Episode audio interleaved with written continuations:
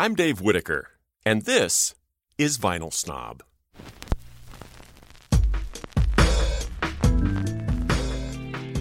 A lot of stuff walks in the front door. Uh, we get house calls. Uh, I think a lot of people want to trade in their old records to buy new records. That's Ken Kabala, a buyer at Amoeba Records. In this episode, we look at how previously owned vinyl makes it into the used bin. All right, well, I've got a, a few records here in front of me. Let's look at them and sort of uh, appraise how I would buy them. That's Henry Wimmer of Open Mind Music, who takes a look at a stack of records we brought in to trade. And he tells us what they're worth and how he comes up with that dollar figure. That's all coming up in this episode.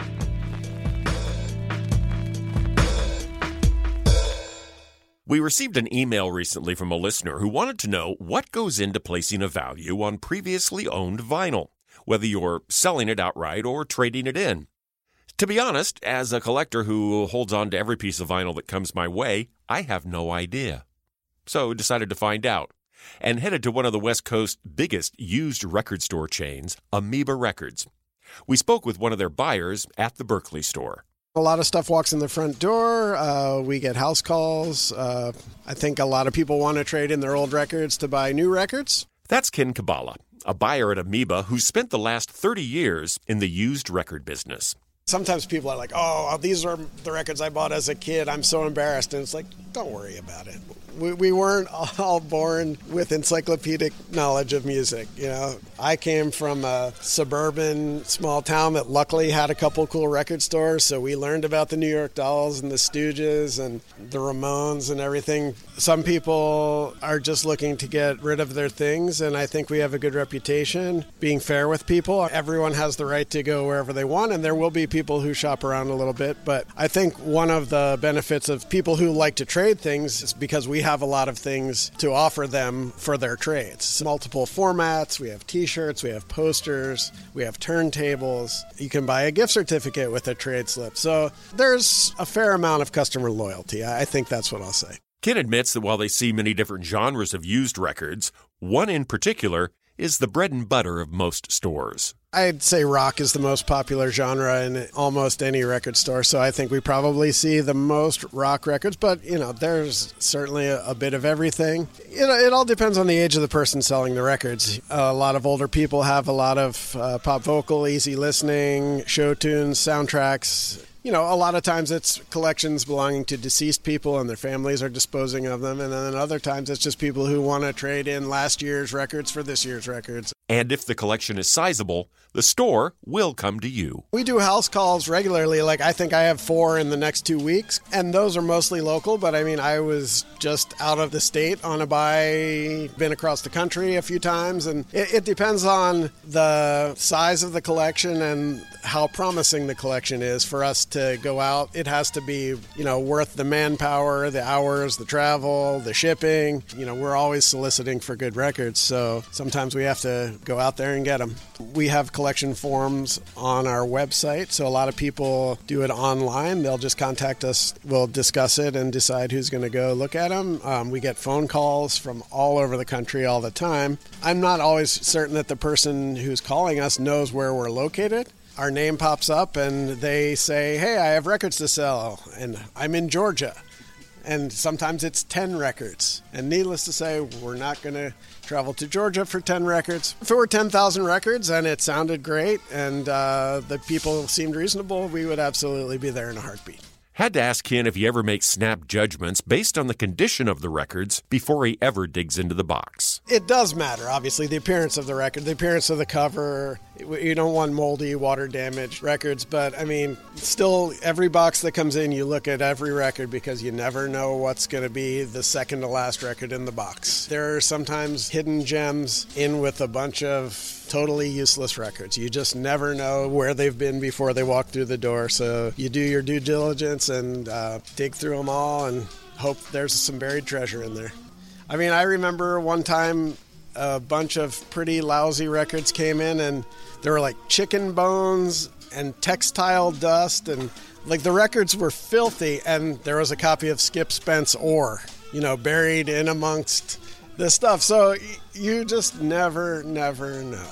With so much new vinyl being issued, and retail and online outlets selling both new and used, are any records going up in value? Lately, some records have skyrocketed. I think a lot more people are looking for records nowadays, so what was a fairly common record even 10 or 15, 20 years ago might be a $50 record now, or if it was a $50 record then, it might be a $500 record now because there's more competition, more people seeking out the records. You know, in the late 80s, when CDs were taking over and people were buying into that technology, a lot of people were just divesting themselves of their records. And so it's kind of come full circle now. I mean, there are still those people, and now there are a bunch of new people buying and starting record collections, you know, with Discogs and eBay. And there's a lot of competition to get those records nowadays. Uh, so people will pay more and it can drive the price up but it's very cyclical. There are records that 10 years ago were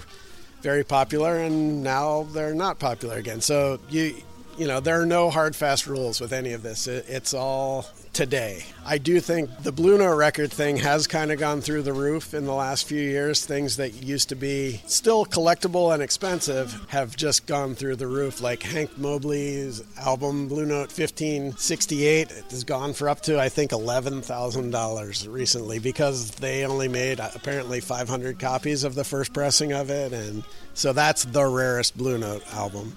Sonny Clark Cool Struttin' has been going for thousands of dollars lately and you know, and it's a record that you can buy new for twenty dollars, but people want that original copy, and that's a whole different ball game. You know, some people just want to hear music, some people want the genuine original artifact. And what about our old question? Brick and mortar stores versus surf and click? I agree with you. There are record stores that seem to be like a Discogs factory outlet, that their prices are exactly that. I mean, I, I think you know the word fair is is the word I use. You know, just try to be fair. You know, you want to make people come back too. So maybe if they do get a little good deal here and there, it's going to keep them coming back, and they're not going to just sit at home and buy records on their computer. As per your point of checking the condition, that is one of the greatest benefits of going into a record store is you hold the item in your hand and you get to see the condition with your own eyes and you make your own judgments and that is irreplaceable. You know, even someone with 100% feedback on eBay may just offer a really liberal return policy, and you know they're always say email me first before you leave negative feedback and all that kind of stuff. Whereas, you know, like I said here, if you come in, you know, you may buy a record that is, is way out of your price range just because you're like, this is the nicest copy I'm ever gonna see, and I'm gonna buy it because if I leave it here, it might not be here tomorrow. That's Ken Kabala a buyer with Amoeba Records. We spoke with him at the store in Berkeley, California. While chatting with Ken at Amoeba after the interview, another vinyl snob guest name came up Ron McMaster. Ken had seen Ron's name as mastering engineer on all the Blue Note LP reissues and asked if we'd ever heard the band recordings Ron and his group Public Nuisance did back in the late 60s. I knew Ron had been a drummer, but never heard any of his band recordings. Ken walked us over to the bins and pulled out a sealed LP of the band's Gotta Survive. We're recording this episode in August 2018, and about a month ago, after decades at the cutting lathe, Ron McMaster retired from Capitol Records. I'd planned to give him a shout out to say congratulations on his retirement, but now with the band's record in hand, I thought let's just get him on the phone and see how he's doing. Hey, Ron, welcome back to the show. Well, thank you, David. It's great to be back. So, how's retirement? Uh, it's good, actually. It's it's agreeing with me very well. I miss my friends and my colleagues, but uh, the daily grind. It's nice to have a little more time to myself. So let's talk a little bit about the band Public Nuisance. Now, this was a band that you had started in Sacramento in the mid '60s. Yes, I met uh, David Houston when I was in junior high school, and we started a surf band called the Jaguars and that evolved into the band called the Public Nuisance. We would play Northern California and lots of live shows of both bands. Now, how did the recordings come about? The recordings came about because our manager knew an engineer in Los Angeles named Eric Wangberg who was connected with Terry Melcher at CBS Records. He played him some of our demo tapes. He really liked it. They gave us a budget to cut a record. We went down to Los Angeles and we had uh, about 12 songs. Then when it was time for release, there were some issues that came up and everything got dropped and so it never really came out officially on CBS uh, Equinox Records. I had fortunately a copy of the master tapes years later there was a gentleman in Sacramento that heard some of our stuff and he really liked it and he goes, "Hey, you guys have some more music?" We said, "Yeah, we do. We've got a whole album." And so he goes, "Man, I'd like to put that out." So we put that out. We sold 1500 and so then when we had another 1500 pressed up and we sold those, about this time Jack White somehow got a hold of our CD and he liked it and they started covering some of our songs. One of our fans actually taped it on the phone one time and he sent it to us. He goes, "Hey, listen to this," you know. And we're going, wow, that's our song, and Jack's cover. Long story short, Third Man Records gave our little label Frantic a call and said, hey, are you going to do any more with this album? And they said, no, uh, we don't really have the money to do any more. And they said, well, we'd like to sign these guys. So they signed us, Third Man Records, which we're still on, and they put the record out. That's what I would always tell my uh, younger clients at Capitol I, I would say never give up because if I'm in my 60s and I can sign a record contract for something I did when I was 19 years old, you just keep forging ahead. Ron, congratulations again. 35 years behind the cutting lathe at Capitol Records. Enjoy your retirement and uh, keep in touch. Thanks for joining us. Thank you for the call. It's really been great being on the show again, David. After spending the morning at Amoeba Records talking with Ken about the ins and outs of buying used records, we decided to head over to a small independent store in nearby Oakland. My folks had records, so when I was a little kid, I was listening to uh, Herb Alpert and Benny Goodman and Duke Ellington. But then through Sesame Street, I think I discovered the Beatles. I think through uh, Yellow Submarine was on a Sesame Street thing, and that, that opened a whole world. The Beatles were my first love, and Sgt. Pepper was the first record I bought as a kid. That's Henry Wimmer, owner and curator of Open Mind Music. I'm always happy when customers bring in records for me to appraise, and sometimes somebody will stop by and ask me to do a house call, and I'll go through uh, somebody's garage where there are boxes that haven't been looked at for a while, or somebody's moving and they want to bring in a box. Sometimes it's five records, sometimes it's 50, sometimes it's 5,000. I go everywhere for records. Uh, whenever I travel, I look for records, and I'm, I'm willing to uh, rent a truck and drive out to procure a collection. After 30 years running small used record stores, Henry still relies on his own experience when appraising collections, but admits that the online presence and pricing structure is something he has to be aware of back in the day, someone like me would, would price based on experience, based on wh- how many copies I've seen. And through the years, I'd price a record at $8. And if it sold that day, then maybe the next time I got it, I might price it at 10 or 12 and see how quickly it sells based on that and a, more of an organic understanding of the marketplace. But now online, you can do that research uh, various ways, and Discogs is a good tool.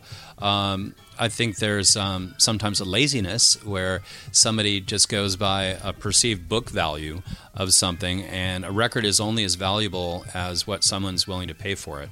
Um, you know, certain records that are from the 50s or 60s, if they haven't seen repressings and they're good records and maybe they were overlooked at the time, then inherently, due to supply and demand, they're going to increase in value whereas something that was very popular may still be popular, but because there are plenty in the marketplace, they're not as valuable uh, price wise.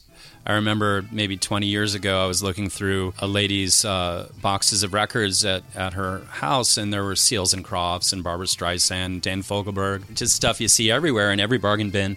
And then there was a Paragon's Meet the Jesters record, original 50s record, and the spine was a little split, but the record was in great shape and I don't know how that one made it into that collection.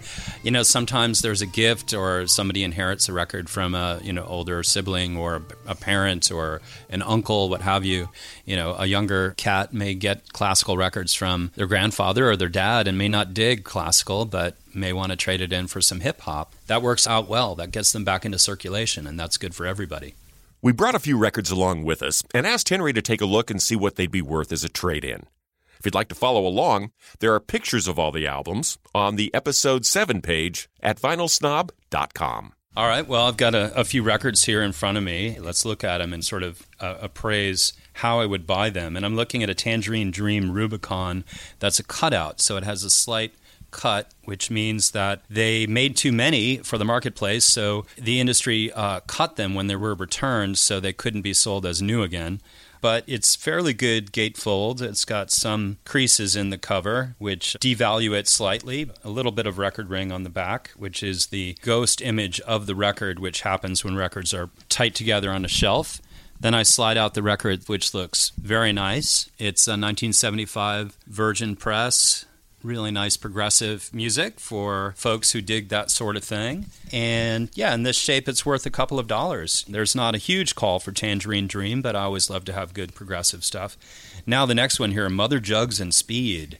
Uh, what a triumvirate in the movie. Bill Cosby, Raquel Welch, and Harvey Keitel. Not a fantastic record. It's uh, like a lot of soundtracks, the music's available elsewhere. But this is really, someone's going to buy this for the cover more likely than anything. It does have the Brothers Johnson Get the Funk Out My Face, which is a fantastic track.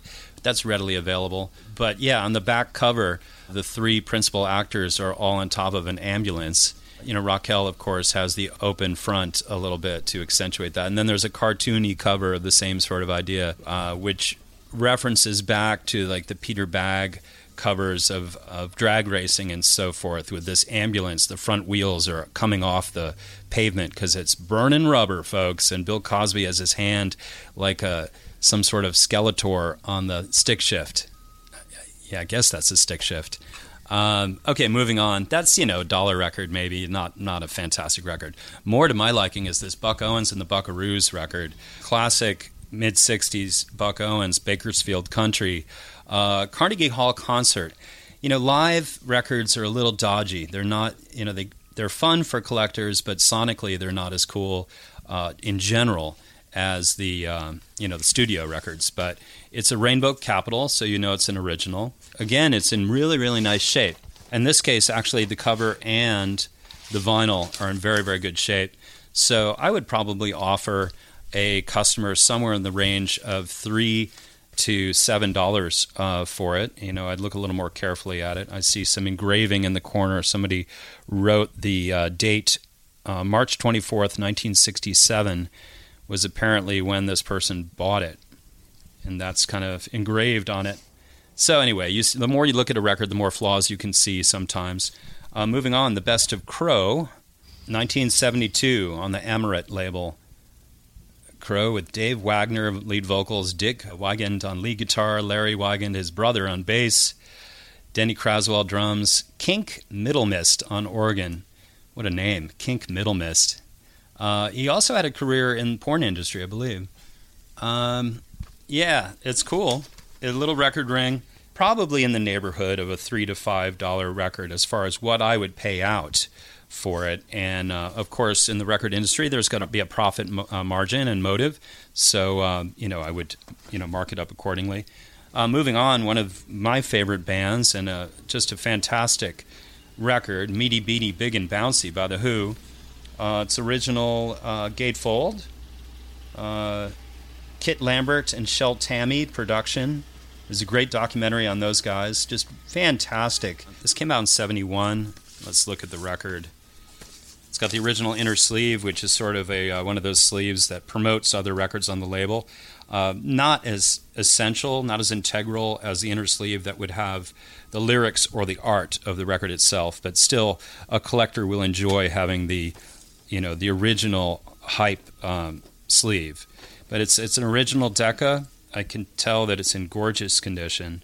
Uh, it's it's the Decca with the rainbow uh, palette and uh, stereophonic curved on top, so you know it's stereo. And this um, this this record was reissued many times, and later as a non-gatefold. So the gatefold's worth more as an original.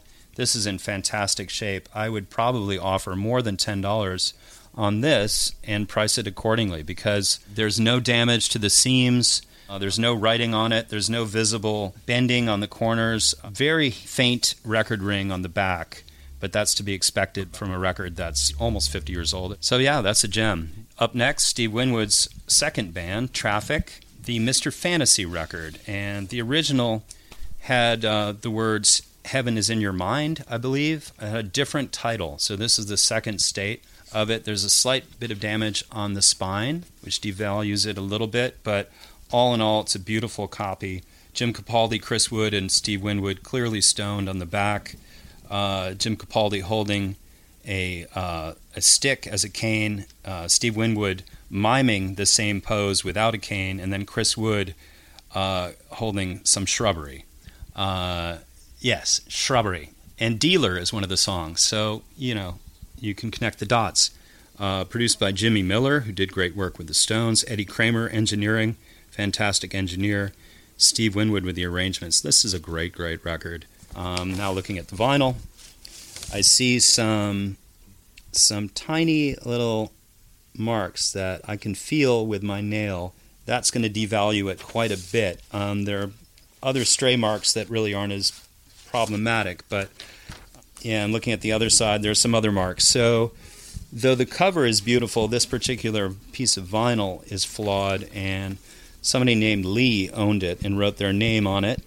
So, yeah, that devalues it a bit. So, it's a second state. Still, really great for a collector who, who you know, has the music but wants a really clean cover. The, the cover itself has no record ring, and as I mentioned, there's a little bit of damage on the spine but um, really beautiful picture of the three of them Capaldi, Wood, and, and uh, Winwood. Just a really great record. So, still worth, in this shape, probably three to five bucks. Um, closing out with a Yes classic, the Yes album, another gatefold. Uh, they pressed a lot of this one, so it's very readily available. But this particular edition is completely clean. You know, this is a VG Plus I would hesitate from saying near mint because it has been used and there's some flex on the spine, but no seam splitting. Very minor corner dingage, which you're going to get just from owning a record over time. But um, yeah, the record's in really good shape vibrant copy, and, and this is certainly worth a, a few bucks as well. Uh, though it's very common, you know, most Yes fans already have the Yes records, uh, it's still something I would purchase and, and stock. Uh, I've seen All Good People. Yours is no disgrace. Nearly 10 minutes of, yes, some would say indulgence, but uh, others would, would love it to death. So, whatever uh, floats your boat, you know, that's the thing about music. We don't all have to like the same records, but there's something for everybody at Open Mind Music. Henry Wimmer of Open Mind Music in Oakland, California. And that's our program. Vinyl Snob is produced at the studios of Post Audio in Sacramento, California. If you have a comment or a question about vinyl records or stereo equipment you'd like us to look into, drop me a note. Dave at vinylsnob.com. I'm Dave Whitaker. Thanks for listening.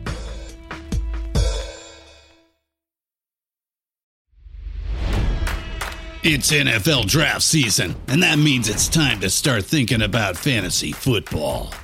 FantasyPoints.com features industry leading experts and prognosticators using proprietary hand charted data to help you score more fantasy points. FantasyPoints.com is the place to go for whatever kind of fantasy football you play. Whether you play fantasy football, daily fantasy sports, or do a little bit of everything, Fantasy Points has the meticulously researched content to guide you to victory.